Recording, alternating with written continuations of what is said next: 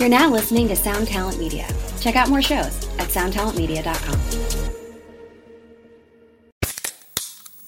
Hey, what's up, everyone? I'm Matt McGachy, the vocalist of Cryptopsy and the host of the Vox and Hops Metal Podcast, where I sit down with fellow metal musicians. We talk all about their lives and music while sharing killer craft beers. If you've ever wanted to sneak backstage and share a beer with one of your favorite musicians, well, Vox and Hops is the podcast for you. This week on the podcast, I had an amazing conversation with Morgan Lander and SJ Jones about Kittie Pig. There is this episode and over 450 other ones to help you enjoy life, metal, and craft beer. So what are you waiting for? It's time to become a Vox and Hops head. Cheers!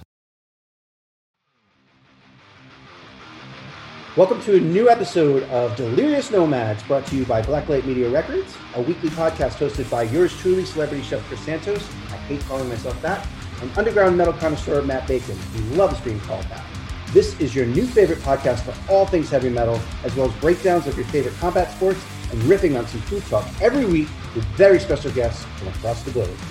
Welcome to the inaugural broadcast of Delirious Nomads, brought to you by Blacklight Media Records. Um, we are honored today to have Metal Blade founder and uh, one of my best friends, Brian Slagel, as our first ever guest. You never forget your first guest. Welcome, Brian.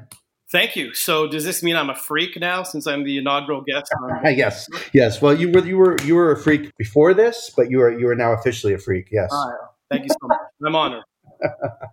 um, yeah, no. So we're super excited to launch this, and um, and you know, we figured since since we none of none of this would be happening without you, um, it didn't seem right to start to start this this journey um, with anybody else but you. Appreciate that. So yeah, let's jump right into it. Um, I know you're a busy man. Um, I know Matt's got some questions about how we met and stuff, but um, how I just you know you and I talk on the side, but you know for the people who are listening out there, like talk a little bit about how like the bands on metal blade and the label itself have pivoted and you know what they've had to do to adjust in 2020 because of you know all this covid nonsense. Yeah it's uh, it's definitely been interesting. I mean you know we've been doing this now for you know 38 years. So we've been through a lot of ups and downs in the music business from you know the changing of all these formats to the file sharing.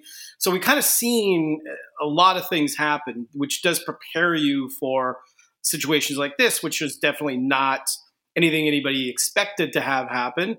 Uh, but you know, we've tried to, to, pivot as much as we can, and we've so far been really lucky for the most part for a variety of reasons. Number one is we got really active with doing a lot of physical product once things started to open up in Europe.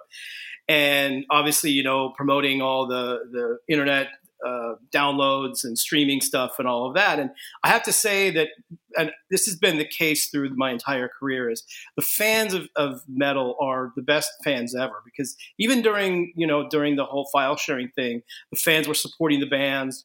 And we're seeing that now where, you know, these bands have lost a massive amount of income because they can't tour. But these kids are buying everything they can, all the physical product, they're listening online, they're buying all the band's merch, anything they can, which kind of makes sense because they're not going to concerts. So they do have a little bit more money, hopefully. Uh, and I'm really happy, and, and, I know the bands are very happy that they're spending it uh, on, on stuff like this.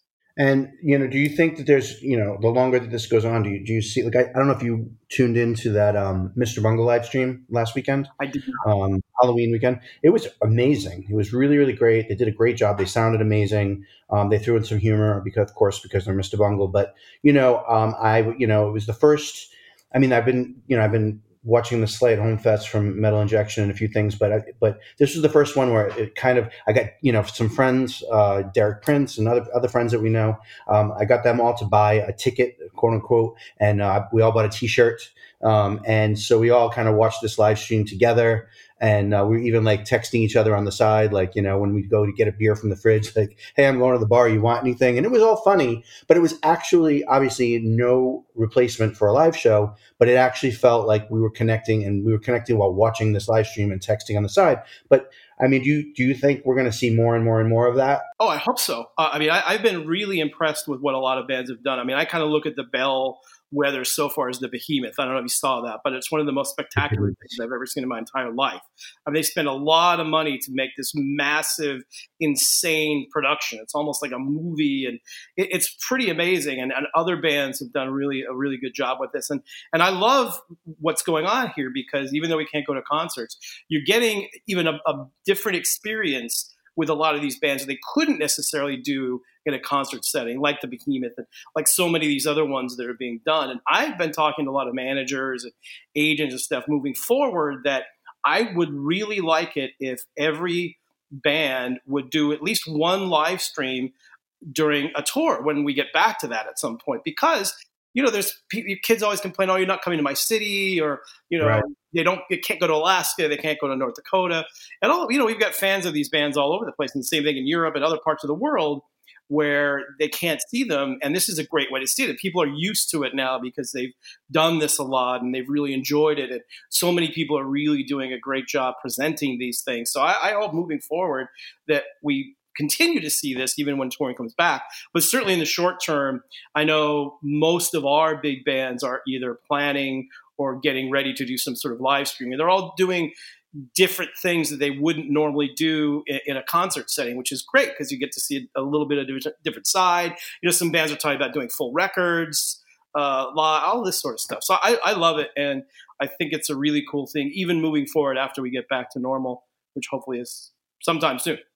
I have this like crazy theory that hopefully turns out to be correct. Um, that you know, rock and metal are so dependent on you know live shows, and there's such a connection between you know the, the live show and and the, and the fan, as opposed to other genres of music. And not which is not to, not to speak badly about them but you know typically if you know if you're a fan of hip hop or whatever it's you're more you're, you're more interested in the actual music than you are than you're actually you know they're, they're out there touring these the artists.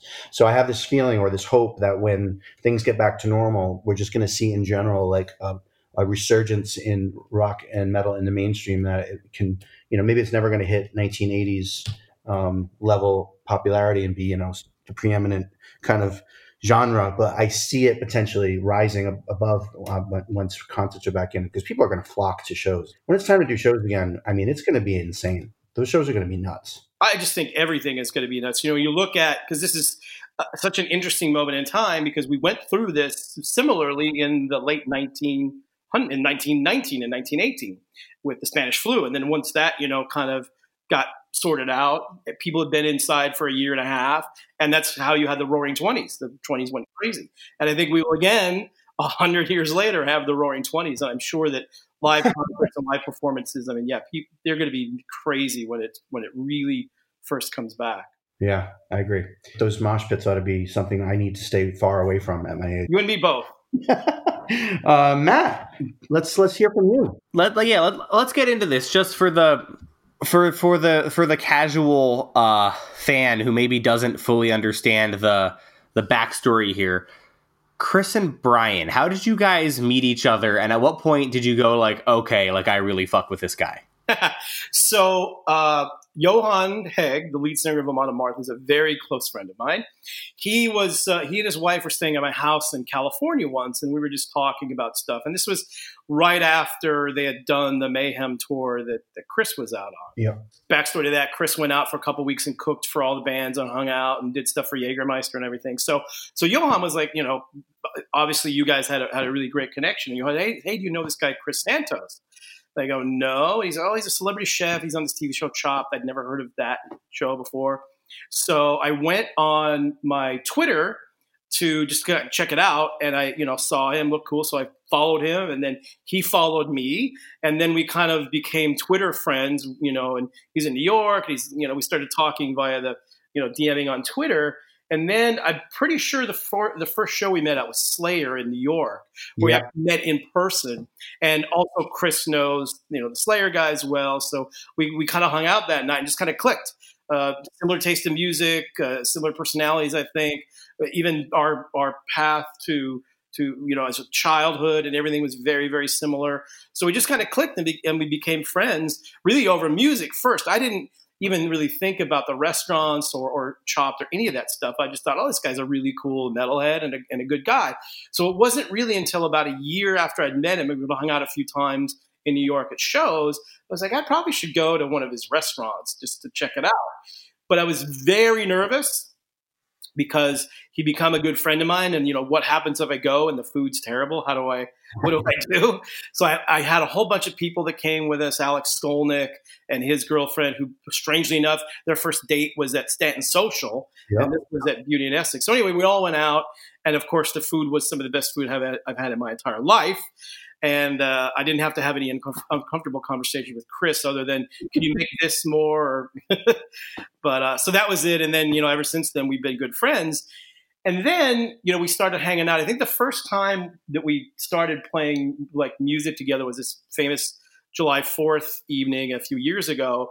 Uh, I went to Chris's party in, in New York City, and we ended up having quite a few adult beverages and we're talking about music and the next thing he knows he starts playing me all this all this music that he's heard that I hadn't heard yet and the next thing you know the sun is coming up which I haven't done that in years prior to that and he just turned me on to so many great bands the first one that we ended up contacting was a band called if these trees could talk and we ended up signing them then we signed Candiria. Then he mentioned Harm's Way, and we signed them. Then he mentioned Mother Feather, and we signed them. So all these bands that he was ta- telling me about, I totally loved. We ended up signing, and I, I kept telling him like, "Do you want to do a label or do you want to do an A and R thing?" He's like, "No, no, no, I don't have enough time. I'm not going to do it." And I think it, it, was, in fact, I remember vividly where it was. It was at a Mother Feather show in New York where I told Chris that we had signed Harm's Way. So that's it. I want to do a label. I'm like, "All right, let's do it." yeah. Here we are. That's yeah, that's it. That's awesome. That's a good synopsis. I can't believe that you needed a, a Viking from Sweden to point you out to the like the more, most popular show on Food Network, though. I, I know. I was I was I had never watched it before. And then also the backstory to that, after going to the restaurant and stuff, I, I, in the middle of there's in the middle of summer. I'm a big sports fan, and there's I'm not a big baseball fan. So in the middle of summer, I started to binge watch Chopped and all the ones that Chris was on. So that was pretty funny. And then the flip side of that for me, Matt, is um, you know I knew who Brian was when I was a teenager. So I grew up outside of Providence, Rhode Island, and got turned on to metal. Uh, Mercyful Fate specifically is what changed uh, my whole perspective when I was about twelve. But around a year after that or so, um, I st- you know every Saturday I would take the bus from my little small town um, to Providence and go to the record store and buy all the new metal records. And basically, this is like between eighty four and eighty six, and so everything that came out was either on you know Metal Blade or Combat or I don't even remember what else was out back then. But um, but it's funny. I have a display in my I'm in my office and I have a display of a bunch of old cassette tapes, and literally right in front of me is Fates Warning, Awaken the Guardian, which is one of my favorite records of all time. But like, I just remember Brian, who Brian Slagel was. I mean, I, I didn't really follow him, but you just knew who he was. And then so mm-hmm. I met him. I don't know what was that, maybe six years ago now. So so that would make me that would make it like th- around 30 years that I knew who he was and and you know and and knew what a legend he was in the field, but never never knew that we would meet each other. And, and to you know to his point, we kind of uh, grab it as soon as we started hanging out. It was like we were, we were very fast friends, very fast. Um, and so, uh, yeah, and now he comes to my restaurants all the time. Thank you very much. Um, Thank you. Uh, and uh, yeah, the rest is kind of history. So here we are, three years, four years. When did three? When did we? When did Blacklight Media go live? Is it? March? It might be three. Time by time goes by so fast. Like 2017. No, there. Yeah, three years. Yeah. There you go. Yeah. Wow three years. Um, we've you know we've got some great bands on the label and uh, a lot of a lot of new exciting stuff in the works. But yeah, I'm really looking forward to to growing this thing. And so I, I you know I don't say it enough. Thanks for the opportunity. Why do you think that there's so much new metal out there? And you know we talk about this every day when we're looking at bands. You know the three of us talk about this every day almost when we're talking about signing bands and stuff. But why do you think that you know the legends of metal are still like at the top of their game when they're in their 60s and 70s. You know, I'm thinking of like Judas Priest and, you know, even Metallica. Um, you know, the longevity, I guess. What do you think the secret to the longevity of, of all these legendary bands is?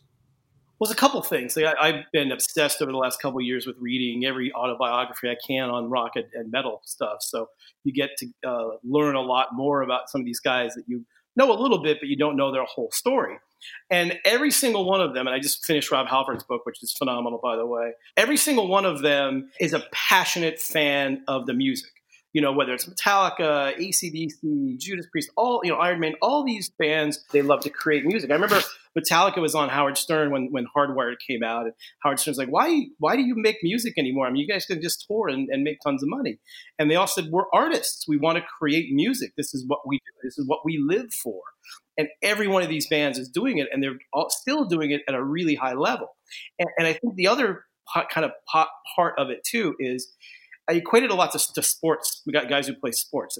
See these guys retire, and they're all retiring at you know young ages, and they're just crying, and they're a mess because they can't fulfill that you know playing in front of twenty thousand people and that yeah. rush that you can't do that if you're not playing sports. Whereas music, you know, these guys can continue to do this for a long time. It's a it's a rush for them. You know, imagine you're going on stage in front of you know whether it's 5, 10, 15, 20, 100,000 people, and you have all of those people in the palm of your hands. And it's kind of this synchronicity of everybody together enjoying the music. That's a powerful rush.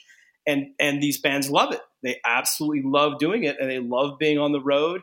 They love seeing the fans. And it's that way for all of them because we're all kind of in the same thing. And I think there's not a real big window between the fans and, and the artists because we're all kind of the same thing. And, and we all have that same synergy. So it's, it's I think those two reasons why because they love doing it, they love the music, they love creating, they love performing, and also the fact that that it like I said, it's got to be it's got to be a crazy rush. Yeah, it has to be. You make a good point. I mean, I know you and I are big fans of MMA. Um, which this podcast is going to dabble in. Um, probably not today, but that's why we see so many fighters hang around too long, right? And they, and they end up like Anderson Silva losing a bunch of fights at the end of their career and, and really taking punches and kicks that they shouldn't be taking because of that what you just said like they missed the rush of getting out there. Well yeah our, our good friend josh barnett who is yeah i just i just ran into him on the street believe it or not. Oh i love it. Two weeks ago i ran into him. He told me he was heading over to somewhere to, to fight in a bare knuckle boxing match. Poland well i saw him when he left the ufc uh, I was talking to him and he he would just join Bellator. Like he's like you know not old, but he's getting older guy, getting older. He's got all these business interests. He's really successful. I go, why? What do you need to go fight for? You don't need to do that anymore. And he looked at me straight in the eyes and said, "I love to fight." Yeah, that's really what it is. Yeah. You want to, and that's the same thing we, we see about the the metal uh, community, the metal bands, which thankfully a much safer uh, way yeah. things. Brian, something I found, and you just kind of alluded to it eh, when you were talking about reading a lot of autobiographies. Something I've always found fascinating about you is sort of this insane lifelong dedication to metal on a level that almost no one else has ever had. what keeps you coming back after essentially crafting the genre in your image 40 years ago? Why are you still doing it? I love it. I, just like we talk about the bands, I, I, love doing it. I love the music. I love the scene. I love everything about it. I mean, I've, I've basically dedicated my entire life to do this, and I feel that you know I, I, still can. We can still find cool bands, still work with stuff. I just love to turn people on to new music. It's really yeah. the bottom line. It's not about any sort of. I don't really care about money or any of that sort of stuff. I love to turn people on to new music. I love to hear a new band and work with them and then put the record out and have people go, oh man, this band's really cool and, and just get the feedback of that stuff. It's so much fun and it continues the legacy. Because, you know, when, when we all started out in, in the early, early 80s, metal was you know, everybody thought it was a fad. It was going to go away. People were looking at, at, at, us like, what are you people doing? nobody's going to care about this music in five years. And all of us fans and bands, we all felt like you're crazy. This is the greatest music ever, and we we we connected to it so much. We love it. And you know, I, we used to do the Metal Blade T-shirts back in the '80s with the whole "Heavy Metal will never die" on the back because everybody kept saying it was going to die. And here we are, you know, fast forward to 2020, where it's alive and well. And you know, I like to think that we play a little bit of part in that, but it, it's fun. I, I love working with the bands. They're all really good friends of mine, and uh, and it's just great to, to, see people be successful and put out good music and see the kids like it. And, and it's just such a, I just love this genre because it's so real. And, you know, the fans are great and the bands are great. There's so few people in the genre that you go like, oh, I don't know about that guy. Almost, almost everybody is really great and, and really into it. And that makes it fun. Do you think that this is where we're at now, though? Do you think that I mean, it's it's still it's a, obviously a very popular genre and one of the one of the um, you know most heavily listened to genres like on you know all the streaming services. But most people listen to Sirius, and there are metal stations. But like, I guess what I'm trying to ask is, do you ever see a return to the glory days of rock radio and Headbangers Ball, and you know, not in those forms exactly, or do you think we you know metal is now just forged its way as kind of the um, you know on the on the edges of you know like you can't find you know when I'm in a car if I'm in an Uber um, or if I'm in a car driving anywhere and don't have satellite radio, there's you can't find rock radio anywhere in this country anymore. I feel like. Yeah, it, it it's few and far between. But uh, you know, it's hard to say. I think that there's a lot of factors that go into that sort of stuff, and well, obviously right now the big genre of music is hip hop and pop music, and that's been going on for quite a long time. But I do see that the metal stuff creeping in more. You see, you know, I mean, Armored Saint, you know, a seminal band that's been around a long time. They, you know, cracked the Billboard top 40 and the top 200, which is, you know, up against all these big artists. I mean, there's there's yeah. definitely a, a, fan base out there. We're seeing the numbers continue, and I do think at some point the pendulum kind of swings back the other way. It's been swung in in that sort of pop world for so long, but it's kind of swinging back now. Where I, am hoping the younger brothers and sisters, these guys, like I don't want to listen to their music. I want to listen to my own music and and there's a lot and the only thing is it's so even though there's not a lot of rock radio and there's not a headbangers ball there's not a specific place to go to really find out about new music but there is so many ways and, and the access to music now is so easy you know whether it's it is the streaming or youtube or whatever it is you know you have so much easy access to music and i think that that's what makes a lot of these bands become really really big like uh, when Amon Amarth as massive as they were if they if there wasn't this exposure to the music that anybody can hear it, and then if it's good, they'll support it. That's a big thing. So it's hard to predict the future, what's going to happen, and, we don't know. I mean, look, if you would have told you know us in 1982 that you know Metal Blade would do this 38 letters, and years later Metallica would be one of the biggest bands in the history of music, and all these crazy things, we would never have predicted or believed that. So, so I you never know. I mean, it could be a point in time where just something becomes the vehicle that, that everybody goes to to check out this music. And once more and more people get into it, then it, it becomes bigger. But I also think that it's much bigger than people give it credit for. It's the number two when there was touring, of course, number two genre in all ticket sales throughout the world for like five or ten years in a row, and we're either number two or three genres on the streaming services. So right. it's a lot bigger than people make it out to be. The only thing is the mainstream media doesn't talk about it. You know, you're not going to see these guys on TV or you know in, in big publications or on People magazine or any of that stuff. It just isn't isn't quite there. So it's kind of still still this underground thing that's still really big, but it also keeps an integrity because you know what if it gets really massive again, you know who knows what we saw all saw what happened at the end of the 80s and the 90s where it almost did get killed but it it, it came back. So i i kind of like being big but i don't know if, I, if you want to be you know me- mega media big. Right right right. Sure. What i wanted to kind of dig into um, for both of you and you both have kind of alluded to this earlier in the interview is you know being excited to share uh, quote unquote good bands with fans, right? To each of you, what makes a band good and worthy of sharing with a larger audience? Well, all, all, mine's pretty simple. I, there's there isn't anything other than my gut. I I, I sure. can't tell you how it works, why it works. Just if I hear something, literally within five seconds, I can go, "Oh, I like this," and I'll listen to it more. Or I hear it five seconds, and eh, not really into it but it's just a gut. There's no real formula. There's nothing I'm really looking for. It's just something new and different is very important. Uh, I like stuff that's not doesn't sound. You know, I don't want to hear another band that sounds like Black Dahlia Murder or Amon Amarth. I want to hear something new and something different. So it's about the only criteria I have. But honestly, it's, it's just a gut thing where I'll hear something. I go, "Wow, I really like this. I, I need to get more involved in this."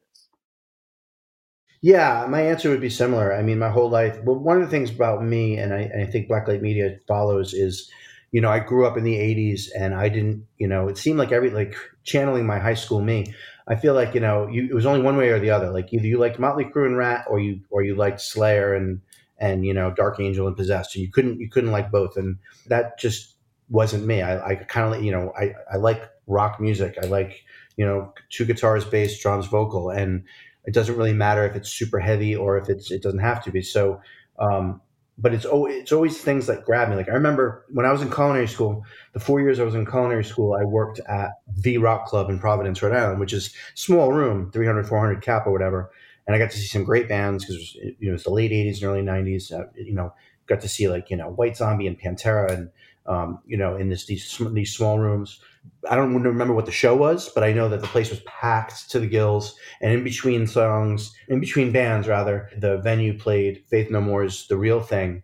Um, and I just remember over the din of this of you know four or five hundred people, you know, screaming over the music, talking to each other. I just remember being like, "What the fuck is this?" Like song after song, like this is amazing. When I heard Mercyful Fate for the first time as a twelve year old, I just remember being like, "What the fuck is this?" I remember being seven, eight years old, and my brother, my older brother, playing you know Cheap Trick and Kiss Alive too, and being like, "What is this?" And so that's what it is to me. It's when I hear something and go, "What is this?" And the second part of it is for me. Um, is the live is the live experience. I mean, I've always been I'm a concert junkie, and so um, you know I think that the fifth member or the sixth member of the band is is is how they come across live. You know, it's it's not you know when you watch a lot of bands from other genres, it's not a lot of energy on the stage. Songs might be great, but there's not you know I, I mean I don't just love metal. I love lots of bands, uh, lots of music, and you know like like I went and saw Kings of Leon, who I'm a fan of, and Natalie, my wife, is a fan of. We saw them at the Hollywood Bowl, and they sounded great and I, we and we love them, but they just stood there and played their instrument. There's no show, you know what I mean? And I think that's what's really unique to metal is there's such a huge show. So for me, it's first, you know, a unique sound, and then secondly is you know when you catch a band that you you don't you've never seen before, you've only heard a little, and you and you see them and you see how they take that music and transform it into a really really energetic you know performance. It's it's like performance art. Um, that to me is a big part of it too. Yeah, and and that and that definitely elevates the band too when you when you hear them on you know you hear the music first, then you see them live, and if they can elevate that, like you're saying, Chris, that's another huge part of it. You make one really really interesting point. I want to I want to talk about this because I think is really important. So you're completely right about you know if you like Motley Crue, you can like Slayer, or, or if you like Slayer, you can like Queens, or whatever it was. And Faith No More, it's interesting you mentioned that because Faith No More was the band that broke all those barriers down. Yeah. When the real thing came out, we were lucky enough to be able to do all the marketing promotion for that record because we were at Warner Brothers and it was on Slash and they were our friends and we did we did guerrilla marketing like there's no tomorrow for that record because I was really passionate about that album. I thought it was phenomenal and did everything in our power we could to, to make it happen. It took months and months and months, but it finally did. But that was the band that all of a sudden everybody got into. If you like Slayer or Venom or Motley Crue or or you know even you know the Cure, you could love Faith No More, and that broke down all those yep. barriers, which was just such an amazing thing to see. Yeah, I mean that was a great record. They were they were a great band, and anything that Mike Patton does is just gold, as far as I'm concerned. Exactly. Have you guys listened? To, Have you guys listened to that new Mr. Bungle from beginning to end? I haven't had time yet. I've been, I mean, we've been dealing with so many reissues and masterings of stuff. I kind of stuck in that world for a minute, but I'm gonna, I'm, uh, taking a, a, little bit of a break from some of that stuff because I think we're done with everything. So I'm excited about the new ACDC record coming out, and yeah, I gotta listen to that Mr. Bungle from. from it's incredible. Scotty is all over it though. Scotty and Dave Lombardo definitely like like that. So it's an early demo from the '80s that they re-recorded um, and pretty, from what I understand, uh, you know, pretty true to the original material. But Scott and Dave brought a you know a little bit of a different energy to it, and like you listen to that, you put it. on, If I didn't tell you what it was, or and you know metal, you would know from the first from the very first riff that that's Scott Ian playing guitar on that record. Look, anything that Dave Lombardo does, I'm a fan of, and the same same with Scott Ian. They're both brilliant. Yeah, it's really, really, really good. What projects truly excite you right now, especially in the face of COVID, where some of the things that excite us are not are different than we thought they were going to be at the beginning of the year. right. Well, I don't know. It's hard to say. I mean, I, you know, obviously I'm excited by a lot of stuff, and and obviously we have pretty much every band going in the studio making music now, and I think because of what's going on, there's going to be a lot of really great creativity. One thing that I am really been really excited about, and we're doing a lot of this on, on many many levels, is just doing tons and tons of vinyl and we're trying to do we're trying because I love packaging. I grew up in the '70s where you know Alice Cooper had these crazy packages, and all these people do packaging. So I'm really into packaging, especially with vinyl because that's what I grew up on. That's what I love. So we've been doing a lot of really tons of reissues, you know, from you know Lizzy Borden to Fates Warning to Mercyful Fate, you know everybody.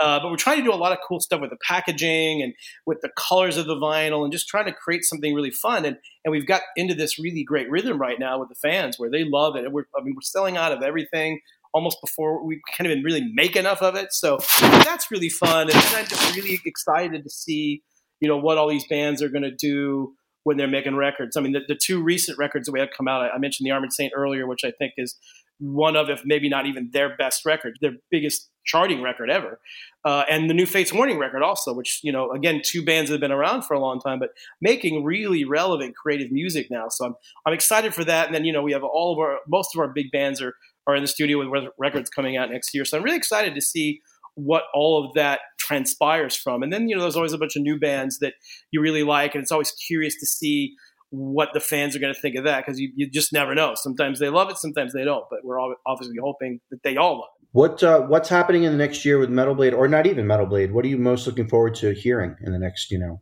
year or so? It's hard to say. I mean, like I said, I'm, I'm hoping the whole ACDC record is good. I've heard it is from a couple of my friends who've heard it. I, I love that first song. So that being an old school, I mean, they were my favorite band when I was like 16. So them coming back is really is really exciting me. I'm really curious to see. I'm also a big Rammstein fan, Mm-hmm. And the last record was really not great at all. And I, I, knew people that worked on it, and I, you know, the band wasn't happy with it, and it wasn't really that great a record. So they're back in the studio now, I think, to prove a point. So I'm hoping that that's going to be uh, pretty cool. And you know, and with that, I can't wait to see them live again because that's one of the most amazing spectacles I've ever. Yeah, seen. I have never seen them live. I mean, you could watch the videos on YouTube and you know get a, a, a, a taste of it, but it's in in person. It's the most intense, over the top thing I've ever seen. It's, it's nuts. Yeah, yeah. Every time I have seen them, I've been like, "Wait, what the fuck?" Mm-hmm. yeah, you know, like like this shouldn't happen. yeah, they, they their early stuff is crazy. They were like shooting fire in these little tiny uh, clubs. It was they were just nuts. But yeah, amazing. They got really big, really fast. I feel like yeah, it took a while. Just like anything else, it took a while. It seems like it was an overnight thing, but they what they what they did was they were huge in Europe, and they wanted to play a U.S. show, like a big U.S. show. They played you know clubs or you know small theaters, but they wanted to do one here, and they thought they you know you don't have a you had one big record, and the other records aren't selling. You you guys are nuts. So they went to Madison Square Garden put the show on sale, and literally sold out in an hour because people had seen on YouTube these amazing shows they're doing over in Europe, and they're saying we're bringing everything we do in Europe to Madison Square on, on this night. And I, I was there, and it was spectacular, and that's kind of what set them to the next level live. And the records still don't sell a ton in the U.S., but live is just eh, over the top. They're going to do stadiums now in the U.S. It's crazy. It's crazy. It's totally crazy. Who would have thought? I mean, that, that I mean, who would have thought? I mean, uh, Motley Crue, De, um, Def Leppard, and Poison were about to do a stadium tour. I mean, could you imagine that in 1986? That right. that happening in 2020. You know, it's funny when you when you mentioned a little earlier that it's 38 years. Um, I think it's forever 35 years because I have the book in front of me here in my office. Yeah. Um, but uh, 38 years. So where do you think Metal Blade and Metal will be in 38 years from now? What's Metal in 2058 look like? Yeah, right. Uh, yeah, I don't know that I'll be still alive at that point. I hope maybe. I did the I did the math. I'll be 87, so that puts you a few years older than yeah. me. Although I did, I did, and I never do this, but I did once went to a, a psychic just because my friend wanted to go, and I'm like, yeah, why not? And this woman like said all this crazy stuff that there's no way she'd have known, and she did say I had a long lifeline, so I'm gonna, I'm going with that. So maybe I'll, I'll be around. But you know, I, I mean, I just hope that you know we're very staunchly independent. Like I, I don't want to sell the yeah. company. I don't want to lose control of the company. I want it to stay independent. You know, I'm, I'm hoping that a lot, I mean, we've got so many great people working for us that have been there forever that, you know, are going to pick up the mantle piece probably when I get a little too old to, to be doing it. So I, I just hope we continue to do the same thing and, and continue the legacy and, and hopefully metal can exist, you know, for another 30, 40 years as, as a genre. I mean, you know, who knows where everything's going, but you never thought 38 years ago it'd be this way anyway. I should know this, but I don't. Have you ever done like at any of the festivals? Have you, has there ever been a Metal Blade stage or a Metal Blade package tour? So we've done a lot of those. We we did. Uh, we had a whole uh, mayhem. Wait, mayhem or Ozzfest? I forget which one now. Where the entire side stage was all Metal Blade bands. It was like Cannibal, Black Dahlia, Whitechapel, Behemoth, and I forget who the first. So we had a whole stage to ourselves, and we've done a lot of you know tours. We, you know, we always do anniversary tours. We did a bunch. We did stuff at uh, Metal Fest in uh, in New England where we had a whole day to, our, to Yeah. It was basically a Metal Blade festival. We've done the same thing in Europe at some of the big festivals there where we'll carve a piece out. and It'll be like a Metal Blade festival. So we've we've done a lot of that stuff over the years. Hmm. Any any interest? Does it work? Did it work out? Was it something that that is worth doing in the in the future, or, or not really? Well, yes and no. I mean, it's great. It works out really well. But for us at the label, it's so much work. It's really crazy stressful. Even when we do these little, uh, uh, you know, one-off, you know, 35th anniversaries or whatever shows at, you know, a House of Blues or something, it's just crazy stressful because you know everybody wants free tickets and everyone wants. It's just it's stressy. So I'm sure that stuff like that will happen again. And, and we love, you know, when the bands all get together and, and go out under the, the one flag. It's really cool, but but it, it's a lot for the employees. I'm not. I think that the bands would do it and the fans would, would love it. I'm not sure that our employees would love it as much though. I mean, I just remember the one Blacklight Media Showcase was so much work for for Yeah. um, for your for, your, It- it's the, for the Metal Blade at the end of the night, it's it's fun, but it's a massive amount of stress beforehand because you want everything to go well. It's you know your name's on the line, so to speak. So it's extra added pressure. Yeah, yeah, for sure. As we head towards the end here, do you have any words of wisdom, Brian, for young bands trying to navigate the hell year? Yeah, right. Well, uh, yeah, uh, it's a good time to hone your your skills and your craft, right? So the one thing that I tell bands, uh, there's there's three things that I think are really important for any new band. Number one is make music only for yourselves, only for the three, four, five, however many people in the band. Make it for yourselves. Don't listen to what people are telling you to do, and don't try to copy your favorite band. If you, like I said, if you're a Black Dahlia Murder fan, that's great and incorporate some influences there, but don't try to sound like them. Try to have a unique sound and try to do something that that you want. Because too many bands get caught up in listening to what everybody thinks and, and they lose their their focus. If you ask Metallica, Judas Priest, ACDC, Iron Maiden, you like any of those bands, who do you make music for? They, we make music for ourselves. And luckily other people like it. And that's the most important thing in terms of the creative process. Then somebody in the band you know, it could be one, it could be two, but somebody in the band needs to have some sort of a business background because what you have to realize as a band is that you don't work for us. We work for you. The label works for you. The lawyers work for you.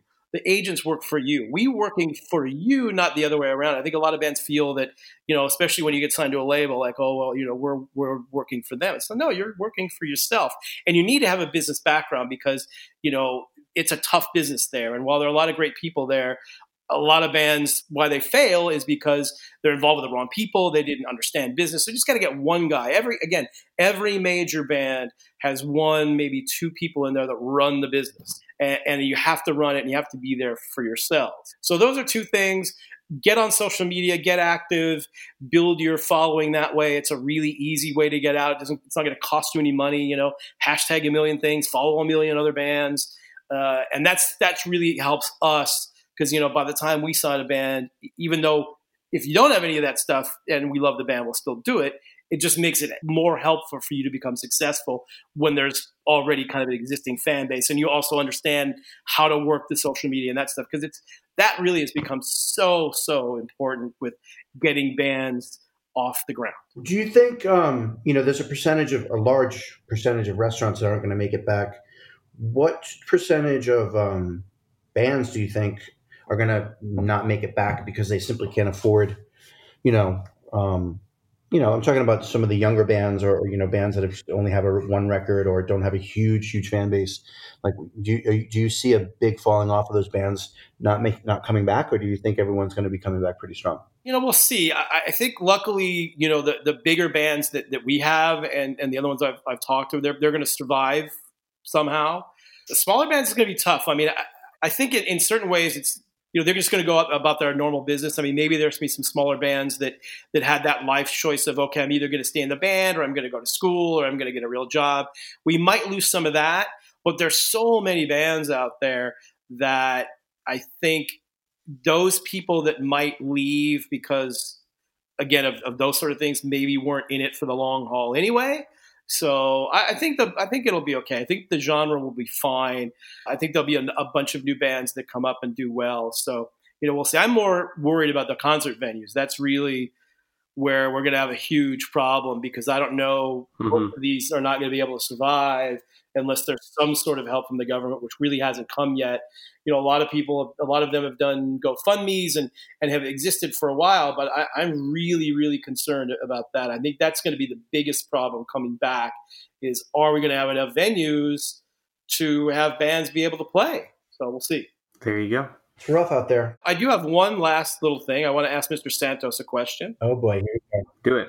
So obviously, we talked for quite a while about you, you know, A and R doing a label or something, and then that one night just kind of clicked in. So what really clicked in for you that you finally said like, yeah, I want to do this, and and you know that was three years ago, and and you know even though obviously you've got your your main job, you, you've put a lot of a lot of effort into this. And I'm just curious what what kind of clicked into you to want to be able to do this, and and you know three years in, still if not even more, having the passion for it. Well, it's funny. It's you know they say like don't meet your heroes, and um, to me that's a similar analogy to this and my other love, which is combat sports and boxing and MMA specifically. And you know I'm uh, I'm a, I just applied to be. Um, you know, it's funny. I'm I'm so busy all the time. Why am I busy? Because I keep taking on more.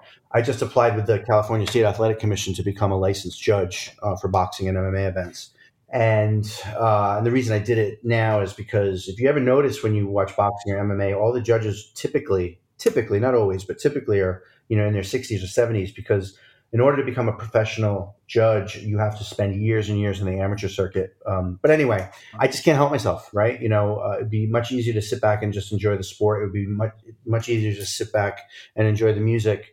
But I, my passion is, you know, there's th- three things I'm passionate about: food, metal, and and you know, and combat sports. And uh, you know, food has dominated the last 35 years of my life, and you know, I'm still I'm still in it, and I'm not walking away from it. But I am definitely taking baby steps backwards so I can fit these other things in while I still can. I feel like you know, I don't know. I'm not meant to do just one thing, and I don't want to do anything that feels like a job. Um, this doesn't feel like a job to me. If anything, I'm constantly pining, and you know, I'm so grateful for you and your whole team, and for Matt, um, for and Ryan, and just the whole the whole team because I don't have the time. But I'm very much looking forward to a time where I can really, you know, um, maybe I'll never have an office at Metal Blade, you know, at, at the Metal Blade offices, but I'll certainly have a home office that's really um, connected, and a lot of the stuff that you guys do for me now, I'll be able to do it myself.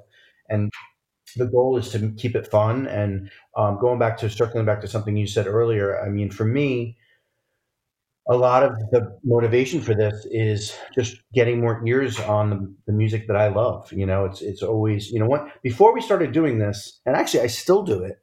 Um, but before we started doing this, uh, you know, I, I'm kind of the guy in my social circle um, who is sending out you know um, links on you know Apple Music or whatever. Um, you know, I still do it. Uh, did you hear this? Or you got to hear this? Or this is this new band I just heard. Uh, you know, you know. And I used to actually send you. I've stopped kind of sending you stuff because I felt like everything I send you, you think I'm sending you for the label, and that's not true. But if you remember, before we did this, I used to send you stuff all the fucking time. Like, listen to this, listen to this, listen to this, and that's really what it's about for me. Is I still have the enthusiasm that I had when I was a teenager, and in fact, I think I, it's it's as I get older, instead of it kind of wearing off there are certain genres uh, like black metal and death metal that w- never really appealed to me for a large part of my life that now all of a sudden they're appealing to me you know you know and i'm just discovering you know this stuff when i'm you know a few months away from turning 50 so i guess it's a long-winded answer but it's just it's just it really just comes down to i have a huge passion for it.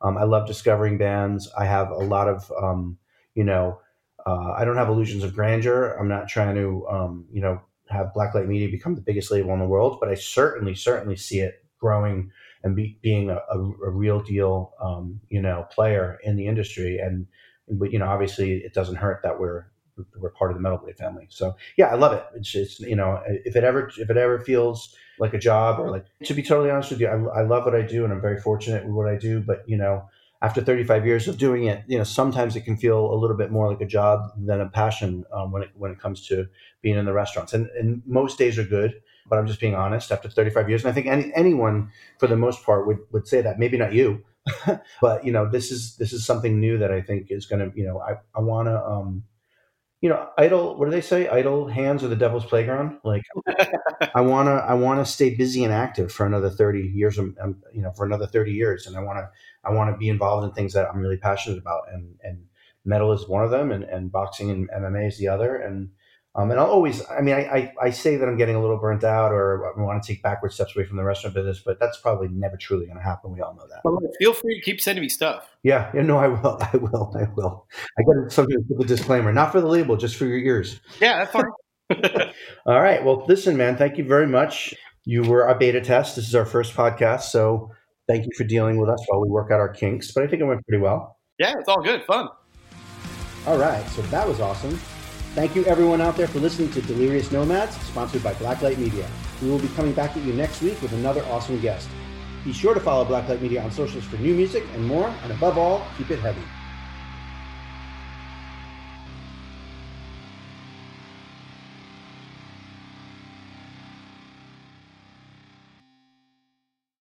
Hello out there! Yes, hello out there, everyone. I'm Hal Schwartz. And I'm Flynn McLean. Together, we host None But the Brave, a podcast dedicated to the music and career of Bruce Springsteen. Bruce and E Street Band are on tour right now for the first time in six years, and we're taking a detailed look at what's happening on stage in our bi weekly episodes. We've also been recently joined by some very exciting guests, including rock journalist Warren Zanes and Steven Hyden, Backstreets Magazine founder Charles Cross, and Barstool's Kirk Minihane. If you're a die-hard Springsteen fan, this is the show for you. So please subscribe to None But the Brave on your favorite podcasting platform, and we hope to see you further on up the road. Thank you so much. We'll be seeing you. Hey everyone, this is Tuck from Fit for a King and Off Road Minivan. Every week I bring you fun interviews alongside your favorite metalcore entertainers with my new podcast, Get Tucked. Join me every Monday with bands like Counterparts, Crystal Lake, like Moths to Flames, and many more. We play unsigned and undiscovered bands, deep dive into each artist's history, and of course, provide the greatest breakdowns in current metalcore. Tune in to Get Tucked every Monday, out now through Sound Talent Media.